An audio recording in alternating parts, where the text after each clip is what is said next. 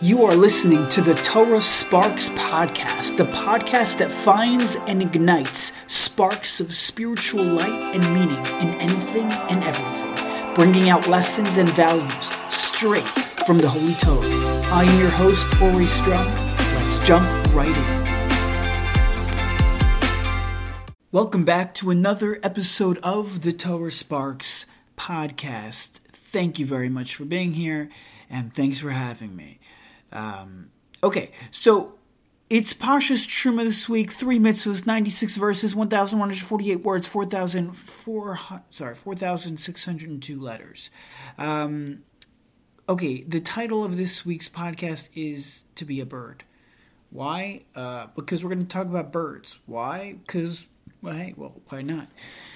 So, I just wanted to get into this discussion about birds by prefacing with this. You, you, if you ever have a kid having a tantrum, um, and that's normal for kids to have tantrums, they're upset, they're angry, they're frustrated, something. But one of the ways, at least that I've been successful, um, to you know to cheer the kid up is to literally do that. Cheer the kid up is to make the kid laugh because when humans laugh, I mean, kids are like this, adults are like this, everyone's like that. When you smile and genuinely laugh, you're not mad at that moment. You're not upset. So you try you try tickling the kid, it doesn't work. You try telling a joke, it doesn't work. Instinctively, you do what most parents do. You start. I mean, I can't. I can't vouch for everybody.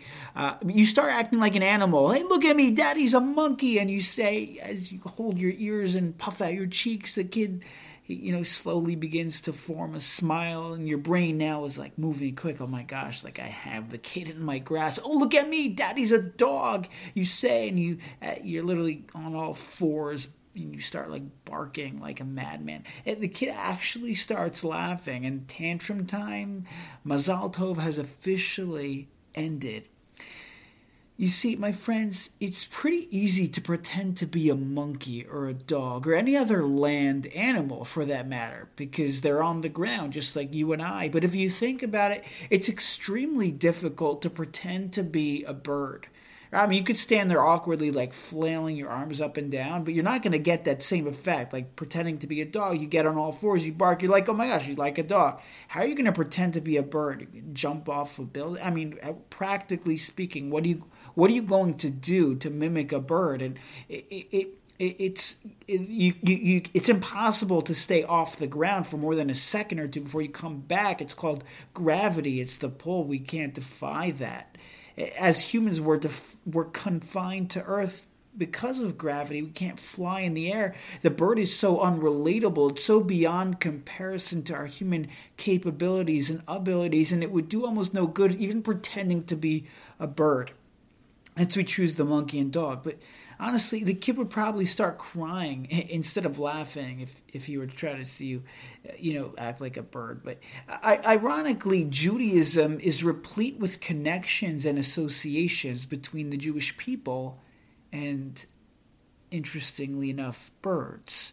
Wait, birds? I, I, know you're thinking birds. I mean, the Jewish people are compared to birds. A bird is it's it's merely a group of warm-blooded vertebrates constituting the class of Aves, characterized by feathers, toothless beaked jaws, the laying of hard-shelled eggs, a high metabolic rate, a four-chambered heart, and a strong yet lightweight skeleton. How in the world are we, the Jewish people, compared to these interesting creatures? Good question, right? Eh, eh, so I was reading through Parshas Truma, and I came across a fascinating, an actual fascinating idea from the Chizkuni in Parak 25, verse 20. The Torah tells us, "V'hayu hakruvim parsi parse kinafayim lama'ala sochem b'chanfeim al hakaparas ufnei mishal achiv el hakaparas yupnei hakruvim." The Kruvim shall have their wings spread out above. This was the Kruvim on top of the Aron, shielding the cover with their wings. They shall confront each other, the faces of the Kruvim being turned toward the cover. The Chizkuni says, listen to this, Parsikinafayim, Kidemus Ophos. It should have the appearance of birds. Says the the the Chizkuni, it should have the Demos Ophos. The Kruvim atop the Aron had wings spread out, which gave it the appearance of birds. Birds, says the Chizkuni, are generally clean creatures. Al Shem Shebriazu Nukia. They're clean due to the fact, why are they clean? This is fascinating. Verov hilucha ba'avir belotinos, because most of their time is spent in the air, which is a very clean place, as opposed to the dirty ground.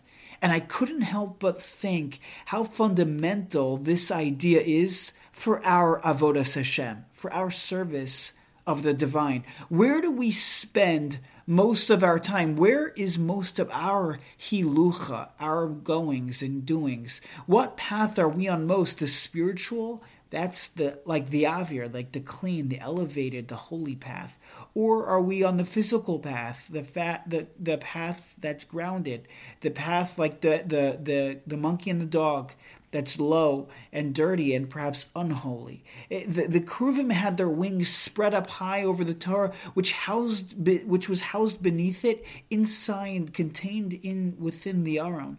And a life of Torah is a life of spiritual elevation. It's not a coincidence that this Kruvim was sitting on top of where the Torah was. The Kruvim that was Kedemus Ofo, says the Chizkuni, that had the appearance of birds, because birds spend most of their hilucha, most of their time flying in the air, a place of cleanliness, a, pl- a place of purity, a place of holiness a place of elevation. And that's a true life of Torah. It's a message for us that the Torah is like our wings, it can spiritually elevate us, whether a person's holding on that level or not, whether a person understands what he's learning or not.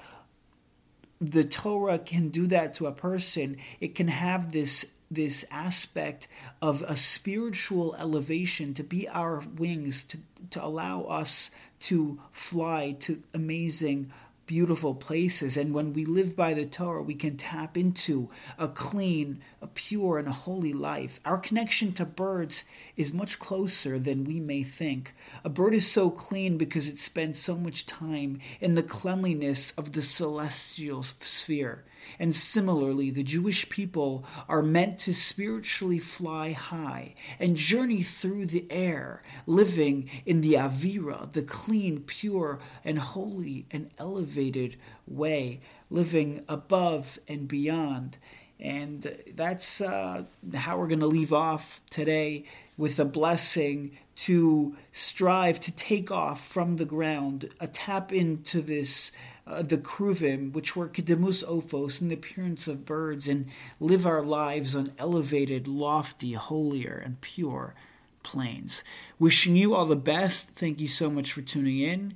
Um, if you would like to purchase a your copy of Ready Set Grow, please head to the Mosaica Press website. Look for Ready Set Grow. Feel free to reach out to me. Can get you a signed copy as well. Um, anyways, all the best. Hatzlacha Rabba with all of your endeavors, and Emir Hashem. We'll see you next time.